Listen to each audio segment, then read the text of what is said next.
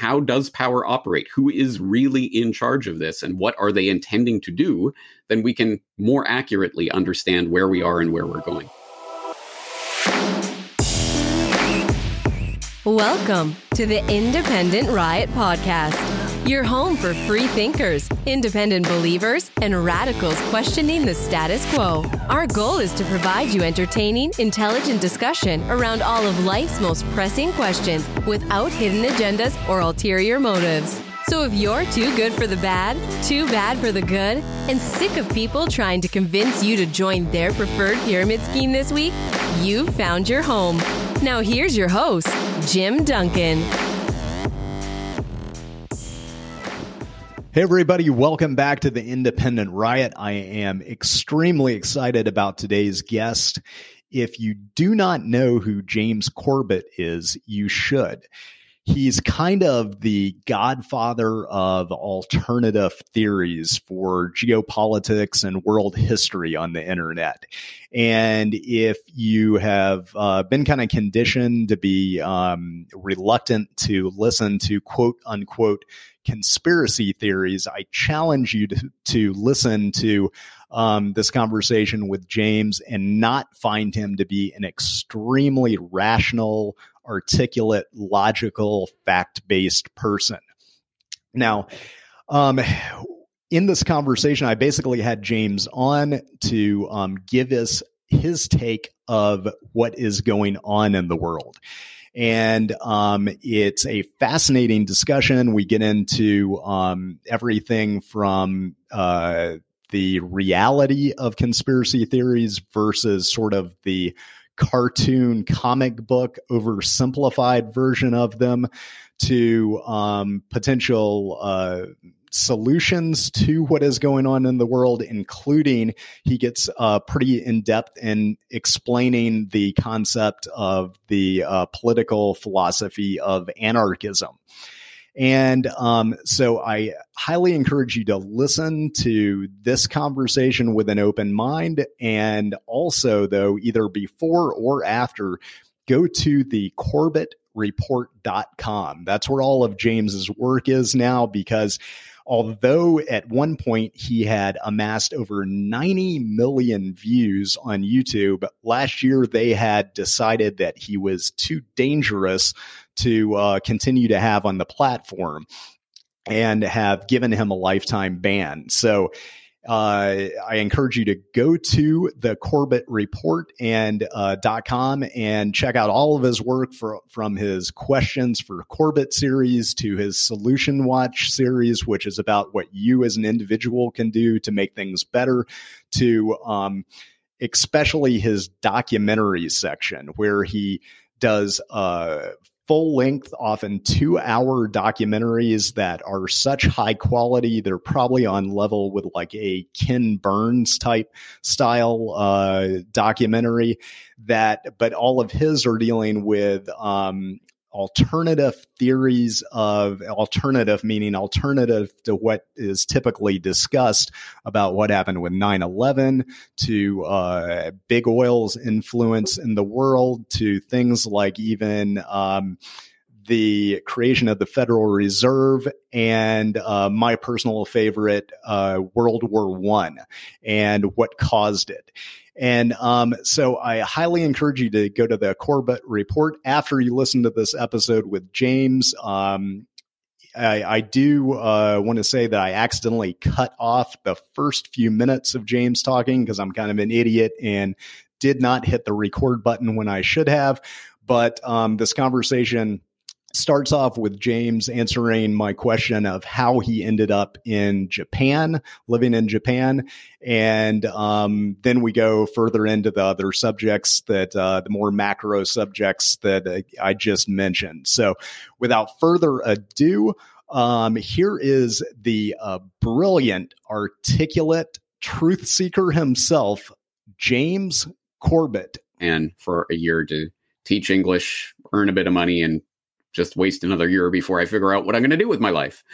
And of course, one year turns into two, turns into five, turns into 10, turns into 17 now, 18. Are we into 18 now? Anyway, a long time. Yeah. Yeah. so Uh, yeah, at the point at which you start start uh, start losing count is the point. it doesn't really matter anymore, does it? So most of my adult life I've spent in Japan, and it was uh, about my third year here in Japan that I had a very mundane, prosaic experience. Moved into a new apartment. The apartment came with an internet connection. It was the first time since I moved out of my parents' house that I had internet in my home. I wasn't okay. going to uh, uh, uh, an internet cafe to download emails or whatever. So I had the, the time and the space and the luxury to just surf online and look at the sorts of things that I was interested in. I was interested in politics, so I started looking at documentaries and things on Google Video, if you remember that, and mm. YouTube and places like that that were yeah. brand new to me because this was 2006 we're talking about here. So um, it was it was an exciting time and that was how I started to discover all of these documentaries from an alternative perspective, things that I hadn't heard before. And they intrigued me enough that I started uh, started doing my own research, if only to say, well, that can't be true. That, yeah. That's not real. And then I would look it up and I would see the actual document, or I'd read the report for myself, or I'd look at this article from The Guardian or whatever it was. And I'd say, oh, well, I maybe that is true. Okay, interesting. And it wasn't long before following that process, I fell down the proverbial rabbit hole and started encountering all sorts of information that just blew my mind. And this being the internet age, I thought to myself, what do I do with this? I clear this is clearly important information. Mm-hmm. I really want to get this out to other people. I'll start a website. I'll start a podcast. I had never, ever, ever had any, that thought or intention before in my life. But yep. suddenly there I was setting up a podcast and this was years before Rogan or anyone else. Um, yeah. But it was partly just because of my situation in Japan and getting all of my English language media on the internet. So of course I was listening to podcasts and I was I was into this, you know, years and years and years and years ago. So luckily, I guess for my for my own sake, I was on the leading edge of that wave uh, yep. that swept over the shores of the internet in the past decade and a half. And so I, I just put it out there and it grew and grew and grew and grew and grew in ways that I never expected. And here I am today talking to you wherever you are in the world. I don't even know. yeah, Tampa, Florida. So what uh yeah, hmm. the the time difference what you're uh like what time is it there right now in Japan? Uh, it's currently 9 in the morning for me. Okay. Yep seven seven p.m. here. So, but um, yeah, it uh for people that don't know, um, you recently also you had amassed hundreds of thousands of followers on uh, your YouTube page and millions of views. And then just I think it was last year they uh, permanently banned you uh correct from YouTube like for life for being your videos being too dangerous in in their thinking. Thought crime, yeah, yeah. yeah. Um, yes, I took a. I was uh, foresightful enough to take a screenshot shortly before the uh, the channel went down, just for posterity's sake. And yes, I believe YouTube was telling me it was 569,000 subscribers and something like 90 million video views at the point that they took down the channel. And it was a process. I, I, I, had seen this coming for years. If you look back in my archives, which, by the way, all of my videos were archived and are available from my website. You don't have to go through YouTube, but that's the way I imagine a yeah. lot of people found me. But um, in my archives, I mean, I have videos going back uh, six, seven years saying, you know, the, the revolution will not be YouTube. Do not rely on YouTube. This is an information war. My YouTube channel is going to go down. So yeah. it was fairly inevitable. Um, I, I just find it kind of humorous that the video that was the third strike of the dreaded three strike system that they have was a video about the philosophy of science. Basically, wow. just talking about yeah. philosophy and citing philosophers and all of this. But apparently, again, that's too dangerous in this day and age to yeah. talk about philosophy of science because what do you mean? You're not just trusting the science? That's what yeah. we do with science, right? Anyway, I just found that humorous and ironic. Uh, yeah, but it's not unexpected to me at all that that's took place. Yeah, and it, it's extremely troubling. And it, uh, what I'm trying to do with this uh, podcast is to try to, you know, it's sort of like uh, maybe they can stamp out one person, but then other other forms, uh, you know, pop up to hopefully give keep free speech and that dialogue going because I'm just such a firm believer of uh, you know, I I haven't gone through all of your work. I might not agree with your conclusions on some stuff, but I I don't I'm saying I don't know. So but the point is is we need more dialogue to figure out what's true. And um I agree. before uh, yeah, I ask you the next the kind of the the big picture question. One thing I do want to say to the uh, audience is that is one of the things that I really admire about your work from what I've seen is you are extremely uh, fact based. Like I don't see you from anything I, I've seen, you're not taking a lot of you, you've got some very interesting subject matter and some very interesting conclusions about some topics but you you cite everything. You're giving resources. You're giving a logical coherent explanation of how you came to those conclusions. And um and and so that's like why I wanted to you know get people to hear your take on it. The big uh picture question I was going to ask is could you for our audience give like sort of if you had to give an elevator pitch 30 second pitch on what is different about the world than what they might think from the mainstream news what is it the james corbett uh, kind of worldview that they need to uh, wake up to? All right. So uh, my primary interest and my driving focus is how power operates in society. And this is the fundamental question because uh, the the way that we answer that question will help us to understand the things that are happening in the world today. And if you have an incorrect answer to that question i mean i don't think there's a singular this is the answer and someone's going to get it right bang on the button especially someone like myself at the clearly the bottom of this power pyramid however it's really operating. But we can be closer or further away from the real answer to that question and the closer we are the more likely we are to understand the way the world is really functioning and what is likely to happen.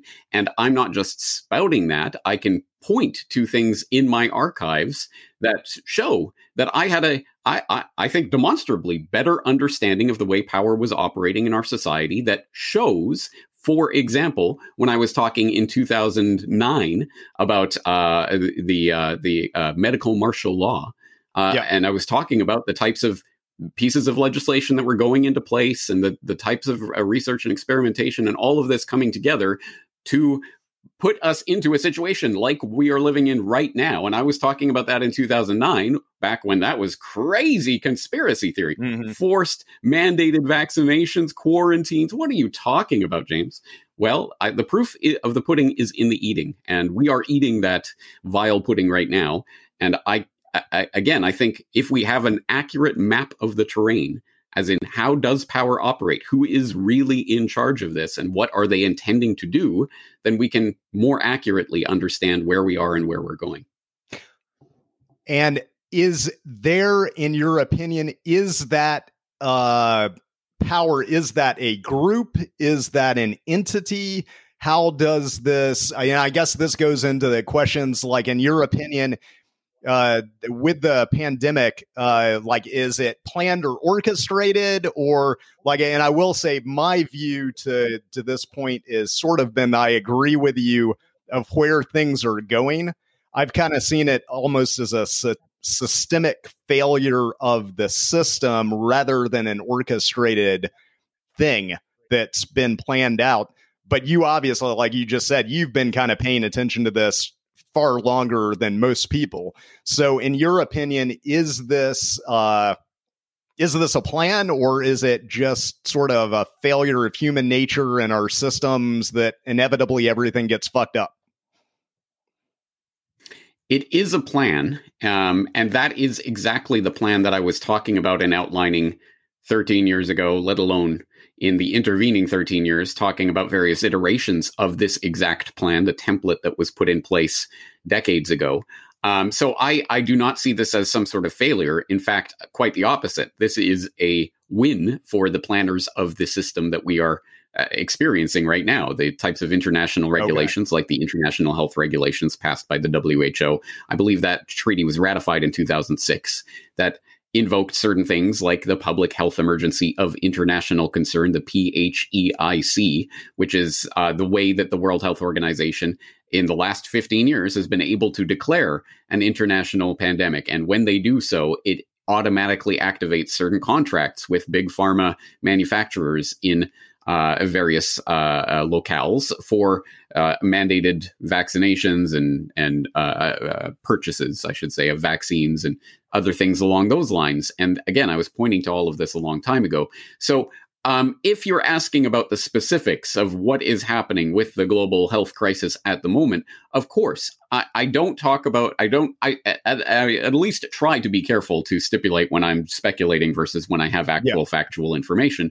And do I have some sort of signed on the dotted line yeah uh, you know, release the bioweapon for this. Of course, I do not. So I yeah. cannot definitively state what it did or did not take place and what is or is not happening. But I can definitively state that the infrastructure for all of this yep. was laid out at the very least over the past couple of decades, since specifically the anthrax attacks in the United States began the institutional process in the US specifically for the laying out of various uh, uh, um, uh, legislative responses, um, like the Model State Health Emergency Act, something along those lines. I can't remember the name of it, but it was this model uh, uh, health document that was circulated in the wake of the anthrax attacks and was then individually passed by state after state. I believe it was over 40 states the last time I looked at it had individually passed this that allowed, for example, governors to declare this type of health emergency, which allows them to um, issue quarantine orders and or forced vaccinations and other things along those lines.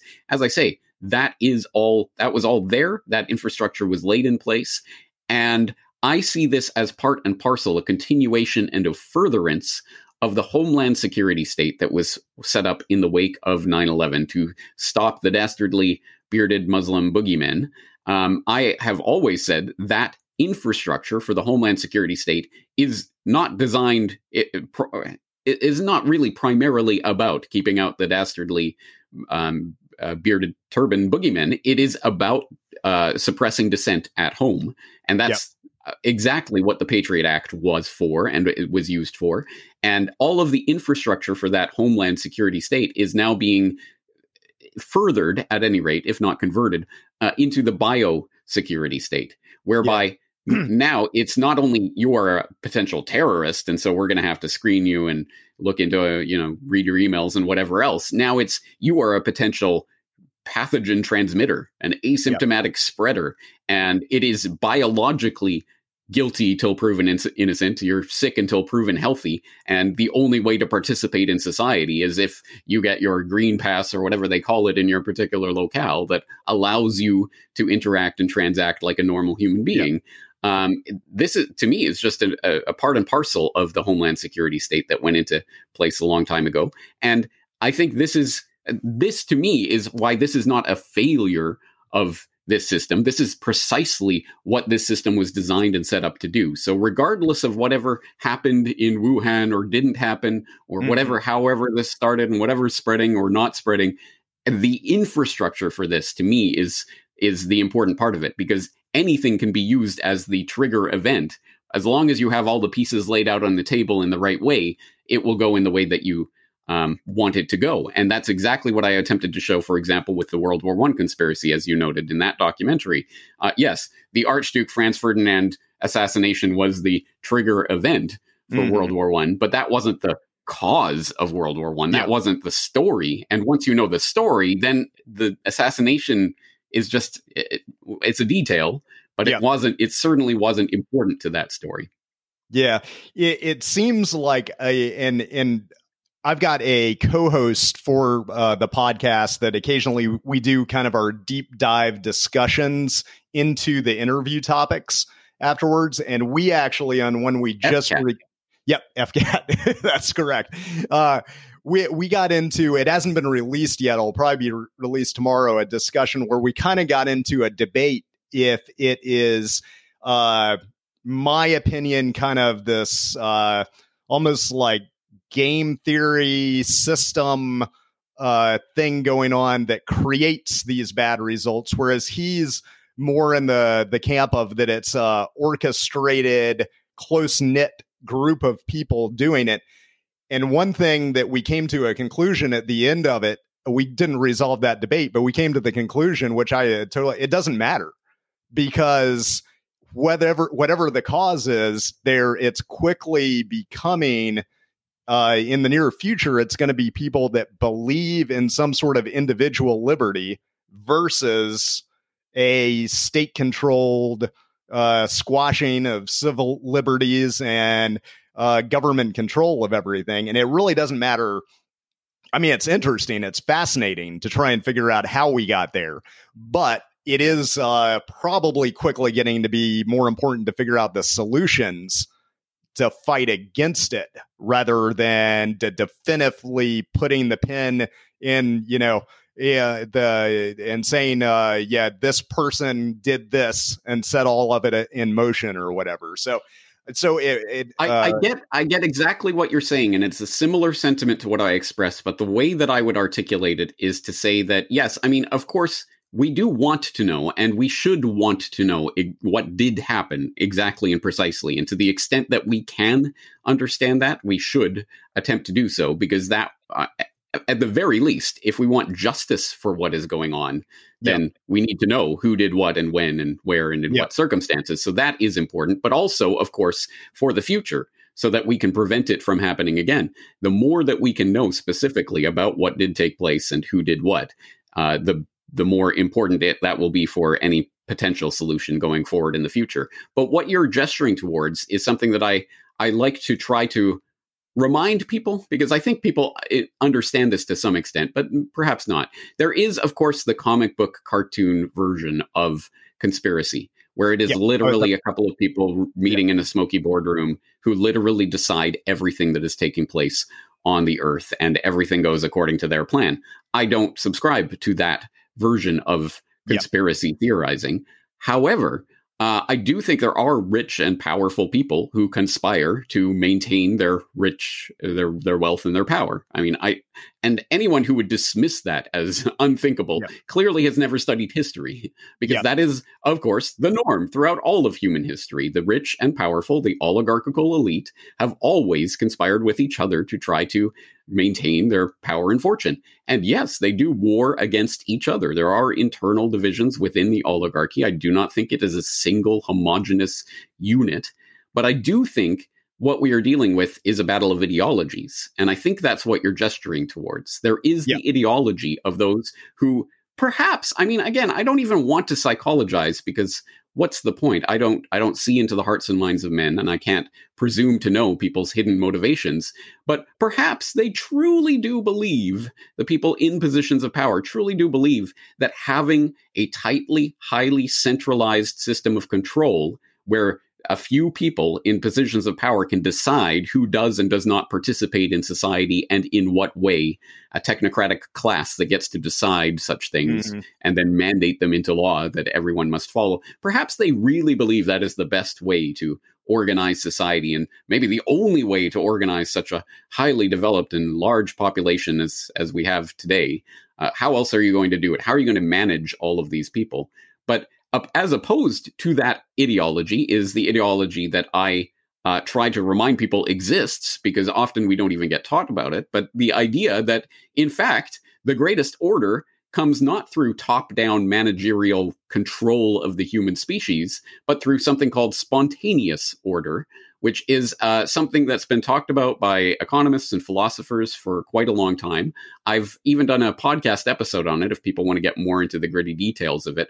But the essentially the idea is not only is it sort of uh, uh not only are managers inefficient and it's never going to be perfect not not that it's that it is impossible to top down manage society in the mm. way that people who want to a centrally planned society believe um, uh, it will be most efficient to do so. It, it's it's truly impossible. Uh, what we need a, a, a, system in which everyone is able to interact and transact in the ways that they believe are best for their own interests because no manager of society knows what is best for everyone. No one can plan all of the things that are going on in the world in in the economy.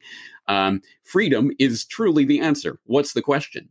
And one and that to me is the ideology that really is the polar opposite of the control oligarchical, centralized, we need a c- central system of power ideology that to me is really the guiding principle of that oligarchical elite. There are different factions and different classes, and they war with each other. There is a left and a right, and they war with each other. But to the extent that they are authoritarian in mindset, they are on the same team.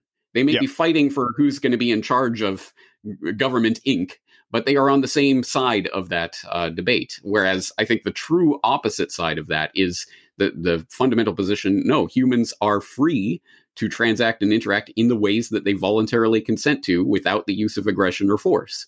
Now, uh, now go and live your life, as opposed yeah. to have have it micromanaged by some technocratic elite. Yeah. And I, I would say that uh, I pretty much 100% agree with everything you just said. That is, um, a, I think that's the reality as well as what's going on. There's even, I think it was 2014 Princeton study that I'm sure you've probably uh, seen that even back in 2014 was talking about that America has moved from a democracy into an oligarchy that they looked at the actual impact of voters compared to special interest and the rich people on both sides of the political spectrum. And uh, average people have zero, basically, power already. So, I mean, everything you're saying makes perfect sense in the aspect that well, well let me go 10 steps yeah. further so sure. that we will have a point of disagreement because okay. yeah because democracy is two wolves and a sheep voting on what's for dinner democracy is not a fundamentally moral system and it is not oh okay well 50% plus one of the population has decided that we all we need vaccine yep. mandates in order to go shop at the store or something yeah. no uh, we have fundamental human rights that cannot be abrogated by anyone wearing any badge or any hat elected into any form of office. There is no special class of people who get to rule over other people, set special rules, make laws into existence. There is natural law, and yep. then there is the, these man-made laws that um, people may, as I think the only uh, actual moral basis for society is if people voluntarily consent to be ruled over by a certain system. So voluntarily consenting to say, okay, I agree, and I'm going to yeah. be in this eh, democratic system or whatever else they they want to do so but i don't think any other human being gets has the right simply because you were born in this geographical location therefore you are a subject yeah. to this governmental system that you didn't set up and that you have uh, next almost uh, as close to zero control over as is humanly possible i would say zero plus zero zero zero zero zero zero zero one percent. You can move that dial. No yeah. no i didn't consent to this. I don't agree to it yep. and you you do not have the right to do that to me. Um so that is my position and if that smacks of anarchism oh well. Well yes. I, I, think honestly d- democracy is not is not a moral system. Could could um since the conversation's already gone there i was actually going to ask you about this because from things you've said before you seem to be um yeah quite a scholar on uh, ideas of political philosophy and anarchism would you mind explaining because uh, lots of people uh you know what i'm trying to do is think like in terms of the normie out there of the the way they understand things lots of people hear the term anarchism and just they think it's a bad word. Can you explain what it go which you are basically doing, but go into more detail or clarity about what political anarchism is a philosophy is? And then a follow up yes, question absolutely would, would be is it viable? Mm, right. Okay. Yeah, yeah, Excellent. Very good question. Yeah. So the first question, if people want the the more detailed deep dive, I did do an interview um, where I did explain this in a lot of detail before. It's on my website. I believe it's under some sort of title like the anarchist ideologies. Perhaps just search okay. those terms on my site and you'll probably find that interview where I go through and talk about the history of this. I also had a abandoned podcast that I started called uh, The Well Read Anar- Anarchist, where the intention was for me to go through and read through a number of works of anarchist literature in the past in philosophy and then discuss them, but it turned out to be way, way more bite than I could chew. So oh, yeah. I uh, haven't done that in a while. But there are, yeah. and if you just type anarchism into my search bar, you'll find a number of things I've done in the past. But I, I think uh, the obviously the first thing that will pop into most of the general public's minds when they hear anarchy is chaos, disorder, violence, yep. looting, burning, pillaging, fires on the street. Um, that is the association with anarchism. And to a certain extent, I at least understand where that derives from because in the early 20th century, late 19th, early 20th century, there was. Uh, uh, there was some something called the propaganda of the deed, which was a, um, a, an ideological idea that was being bandied about in certain anarchist philosophical circles at the time that in order to move things along, we're going to have to do spectacular things. And so there were a number of assassinations and bombings and things that were going on at that time in the name of anarchism. And so that became associated with violence, hmm. disorder, mm. trying to go out and kill people. Now, that's unfortunate because, in fact, there's a much, obviously, much more detailed, much deeper history to the ideas of anarchism. And it really did start as very clearly a left ideology, very much of the, the far left, even further than the communists to, to some extent. Um, and developed uh, in various ways. And now you've got anarcho capitalism in the United States, which is very perceived as very far right ideology. And so, what is it? Is it left? Is it right? Uh, essentially, if we go to the actual denotation of the term rather than the connotation, like conspiracy theorist, yeah. of course, just means crazy person, yeah. right? or does it mean someone who is theorizing about a conspiracy? Well, anarchism just means violence and looting and robbing. No, no, no. What does it actually mean? Yeah. And archy, as in no ruler. And so the idea is that there is no one who is in a position to rule over another human being, and that, that all uh, uh authority, top down authority, is illegitimate. And uh, so, starting from that, you can you can go in many different directions with it, which is why I talk about the anarchist ideologies, because you'll notice there are a million flavors of anarchism. There's mm-hmm. anarcho syndicalism, and anarcho communism, and anarcho capitalism, and anarcho uh, uh, primitivism, primitivism, and uh, as I say, explore to your heart's content and find which flavor appeals to you the most. Um, my position actually comes from a position of uh, voluntarism which is the idea that go go live in anarcho uh, primitivist stan. Go live in anarcho communist land. Go live in anarcho capital world whatever. Go go find your flavor. As long as you voluntarily consent to whatever community you are joining then that's morally permissible. And the only thing that is morally impermissible would be for someone to say no no no you don't get a choice. I get to rule over you given these terms that i've decided or that we've decided or in whatever w- form of legitimization oh you know 99 people around you yeah. voted on this and they all voted for it so now we ruled over you that to me is the illegitimate side of it um, so which uh, in some to some degree is I, I, think where people get hung up because then the idea is well then what prescriptively do you do i mean if it's just yeah. if you can if you can do anything, then what do you do? And the, the point is, I don't think that any one way is the right way for everyone to live. I think different communities can choose to live in different ways. And the temptation is to say, let the best community win.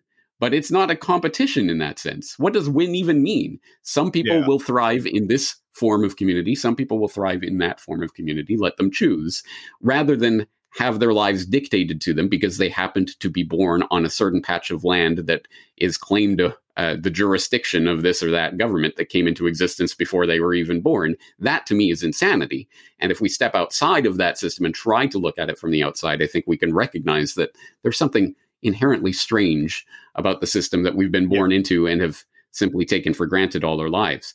Now, you ask the other important question the viability of this which is an extremely important question because, yes, I mean, morally ideal, what is the best thing that we can imagine versus what can we actually accomplish? And even more importantly, how do we get there? Yeah. Do I think it is possible? I mean, can I imagine a universe without contradiction in which we do have some sort of voluntarist society? Certainly, yes, I do. But how do you get there? That's the extremely difficult part of it. And for me, that is at the very most hopeful, that is a generational process um, yeah. of getting people off of the system, the, the mindset of the systems of control that they have been steeped in their whole life, and tr- and and bringing up a generation in the the mindset of voluntary interaction with others. Not that you do this because your teacher said you do this because your parent said for you to do this you do this because the police officer said that you do this. No what what do we form when we start to re- recognize that other human beings are sovereign individuals? I'm a sovereign individual. We get to choose and interact and i can persuade you to do this or persuade you not to do this. The only thing i can stop you from doing physically stop you from doing is violently aggressing against myself yeah. or if someone delegates that to me against someone else so that and once we have that mindset then we can start the really figuring out what voluntarist world looks like um, that isn't a, something that obviously we are in a state for a state uh, to be able to handle right now.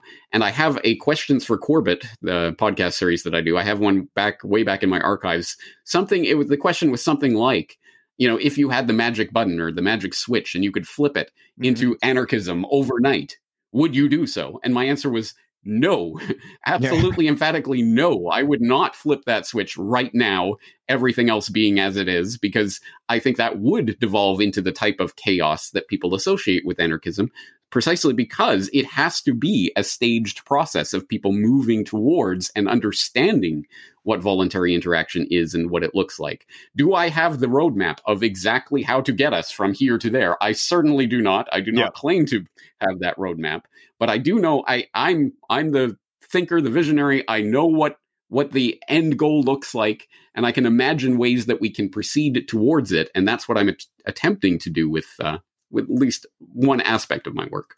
Yeah. Well, this is what is so frightening about this current uh, movement to stop free speech, to stop, to ban people from you speaking, like you speaking, anyone speaking because everything you just spoke about is about a society based on persuasion, which as soon as you rip free speech out of that, that's gone completely. And so this, uh, there are so many different uh, topics I kind of wanted to get your take on, but um, we're not going to have time to get into all of them. But this is probably a good segue to uh, ask you about because I believe you were doing a, uh, a course on the history of media on uh, on, uh, on uh, Thaddeus Russell's uh, university. I've forgotten the the uh, Renegade University. Renegade University. Yep. Yeah. And um, so I was going to ask you in this uh, what we've currently got going on with uh, clamping down on free speech and propaganda more and more becoming the norm on both the right and the left um, like what a could you just kind of give like a, a take your take on how bad this is getting historically compared to what has taken place in the past? And then how do people circumvent that? How do people both from thinking and functional steps to take how do you increase uh, get away from the propaganda increase your own thinking and dialogue on different ideas Yes, good question. And I think you framed it in the right way because if we understand it in its historical context, we have a better understanding of what it is that we are in the process of losing right now and how important it is for us to preserve what we have right now, the relative freedoms that we enjoy, um, historically speaking, are actually rather immense. Uh, and uh, there are many places uh, around the world in which, even today, um, simply speaking out about the government in a negative way is a good sign you're going to be sent to the gulag or the equivalent thereof. And uh, of course, gulags and other things have really existed in the past, and they really could exist in the future, yeah. in our very near future. So we have to understand the gravity of this. And the best way to do that is to understand how um, censorship has happened in the past and what that looked like and the form that it took in different societies. So in my history of mass media course that I did, as you say, for Renegade University. And I will be expanding on this year um, with some more work that I'll be doing to flesh it out for my audience. But the idea is that um, certainly with the invention of the printing press uh, back in the 15th century, you start to see the ways that various locales start to crack down on the printing press because suddenly there's there's this proliferation of ideas and discourse and people communicating with each other even across vast distances. And all, there's this huge cultural shift that's taking place i think directly attributable to the technology that uh, came into existence at that time. And so you start to see kings and other people in positions of power trying to crack down on the printing press. And that takes different forms in different places. But for example, in the 17th century in England, you have the parliament after the star chambers and all of that. And they, they ultimately abolish that because we don't want the king to have all that power but we'll take it for ourselves. So immediately after abolishing the Star Chambers, the Parliament uh, starts their own licensing act for the printing press, and you have to have be, be, a licensed printer, and you can only print things that are essentially approved by the Parliament or their their appointees. So you start to have this incredible censorship that goes into place, and that's when John Milton writes the Areopagitica, which is to this day still seen as one of the most important works in the English language about the importance of freedom of speech. So people should uh, start, maybe start there if you want to hmm, start okay. exploring this issue and what it means in its historical context. But uh, in America, um, you had this in, uh, certainly in the colonies in the late 18th century you had this incredible combination of things. You had not only the printing press the flowering of it the, the relative availability of the printing press technology to the general public. Um, newsletters and pamphlets and things were being printed willy-nilly and everyone had their say. And you had an incredibly literate society. Almost absolutely uh, almost everyone read and read mm-hmm. deeply and widely and as a result of that, pamphlets could be extremely influential and could really change people's political perceptions, like one that was published in January of 1776 called Common Sense, which many people will point to as perhaps the turning point in the American psyche from this is a civil war kind of dispute that we're having in within the British Empire ab- about the way the British Empire is rolling ruling over this part of the British Empire into oh no, this is a war of independence, and we are going to declare our independence. We are going to be something different. And that took place because of the availability of the printing press, the availability of that technology, and the, the readiness and reception of that. And common sense immediately became not just a bestseller, but became so pervasive and widespread that I, I, can't remember the numbers, but if you put it in context to the population of today and put the numbers of people who read Common Sense into today's figures, it would be something something like the 24th most read, uh, most uh, uh, uh, purchased book in the world, or something like wow. that. Like it, it was huge. It was massive. Its effect was massive.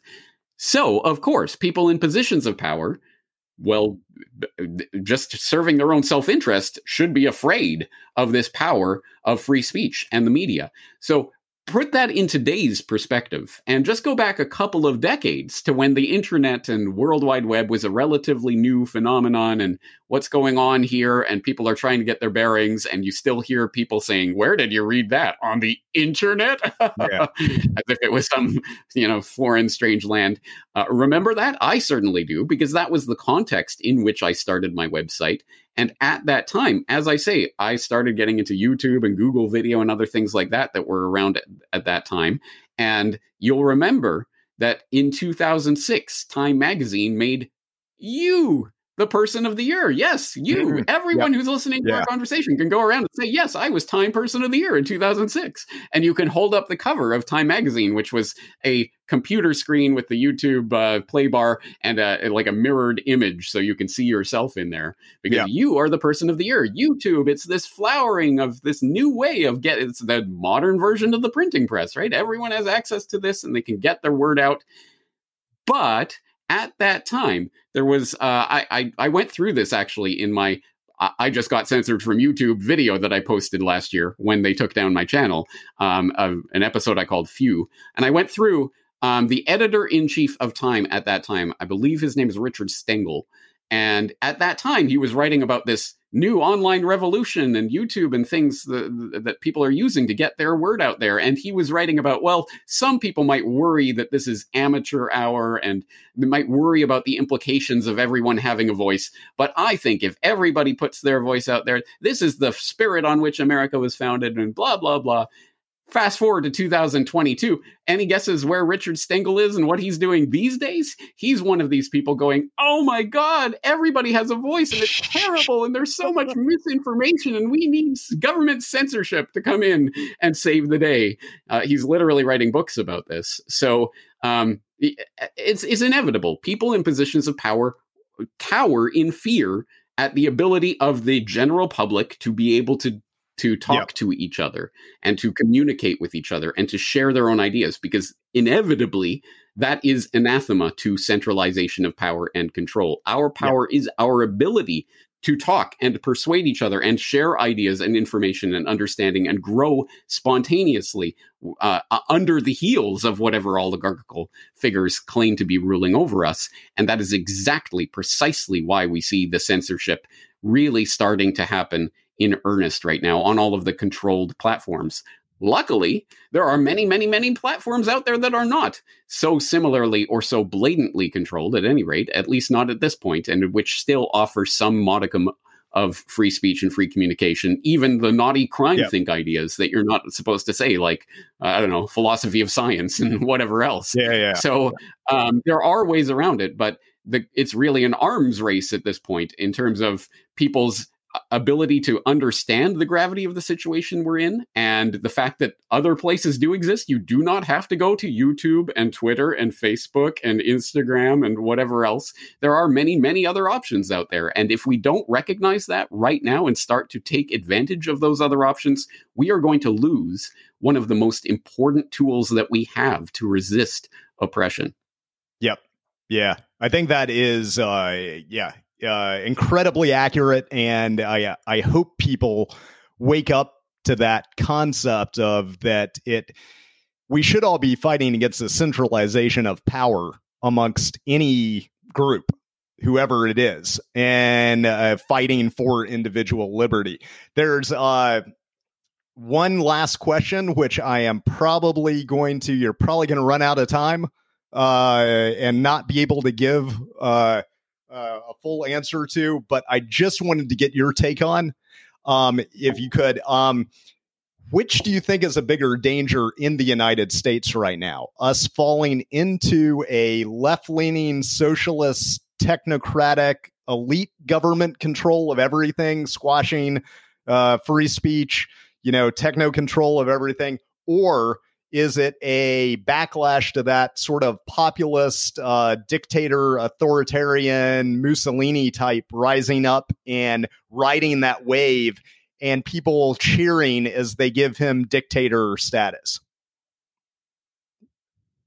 Eh, you know, that's a very, very perceptive question, and I like the way you frame it. So, as a Canadian in Japan who has spent a grand total of maybe, I don't know, seven days of my life in the United States, I'm not yeah. going to presume to be able to dictate what's going to happen there or know the psyche of the American people so intimately.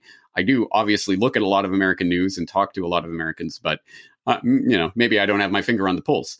But I think the way that you frame that question is the right way to frame it because I think the dual danger exists. The danger exists from both sides of that pincher. And one side, yes, is the the the left totalitarian, a technocratic, we will crush the the right and we will get them. And then the other side of that is the the right the populist whatever trumpian maga don't worry guys the military coup is coming and then they'll install yeah. trump in, in president for life. Yay.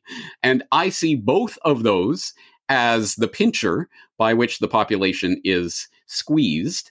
And as i was saying before there is a left and a right and they do war with each other but they're both on the authoritarian side of the line. Yep, and exactly, the real yeah. opposition to that is on the libertarian, small l side yep. of that line.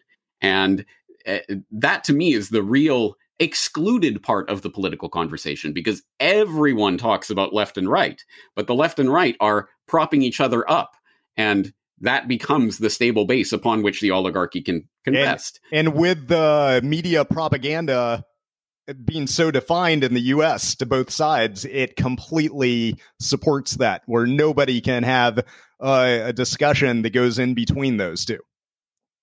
Or yeah, the the other direction. Yeah, exactly, yeah. exactly right. So that yeah. that to me, I think they're both possibilities and which way will it go and in what way I don't have the crystal ball but I I think in, if we exclude the the real divide here which is authoritarian versus freedom if we don't understand that divide then we're going to get suckered into supporting one or another side of the wrong the the the, the yep. opposing teams ideas essentially well, James, I know you are pressed for time and I don't want to keep you too long. So, the last thing I would say is that I would encourage everyone to go to the corbettreport.com because that is where all of your work is. And if you want to start kind of breaking out of those two uh, right versus left propaganda machines and start actually thinking for yourself, considering ideas like James is talking about, that is a fantastic place to start. I would love to have you back on sometime to go more into depth. Like I told you, I'm fascinated about the